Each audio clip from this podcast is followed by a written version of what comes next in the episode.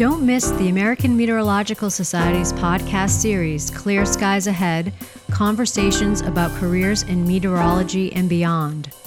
This will be your opportunity to learn about the day to day life of experts working in weather, water, and climate sciences.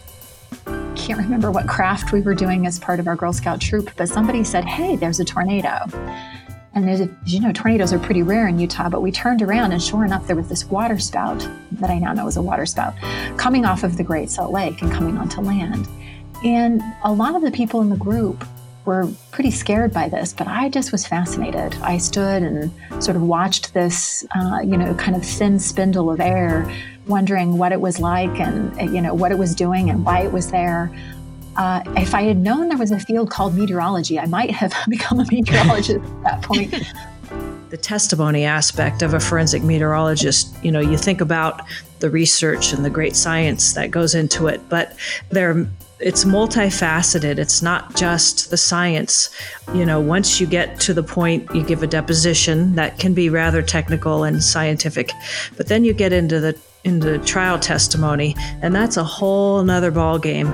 Being able to take very complicated scientific research and facts and model results and everything and breaking it down so that a jury can understand understand it and present it in a in a manner where you know kind of a beginning middle and an end where they get what you did and that is a skill in and of itself i was very very lucky to be able to run my own field program for four years um, at the University of Oklahoma. I, I ran our atmospheric imaging radar convective field program where we brought a very advanced phased array radar um, all around the plains to try to scan tornadoes at close range. And so it's actually funny, I was very afraid of thunderstorms until late in high school.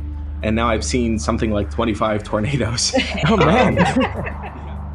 I like to say that um, it, it's really not about the weather at the end of the day. And I get a lot of raised eyebrows because people look at me and say, Yeah, but you're a meteorologist. Why would you say it's not about the weather? Because from a business perspective or even from a societal perspective, it's how the weather affects the things that we care about. So whether that includes, you know, if I'm going to bring a jacket when I go out today or an umbrella, or it, it, it, um, it impacts my supply chain if I'm a surface transportation company and I have to ship product. So the the, um, the ability to forecast at an extremely local scale allows one to zoom in on of types of problems.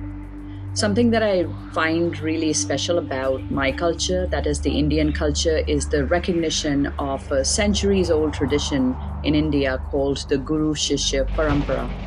This tradition fosters a thoughtful exchange of ideas, expertise, and friendship between a guru, who is the mentor, and Shishya, who is the mentee.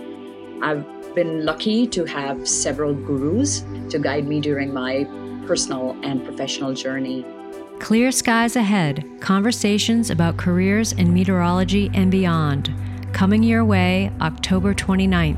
Be sure to subscribe on Apple Podcasts, Google Podcasts, or a podcast app of your choice so you don't miss a single episode.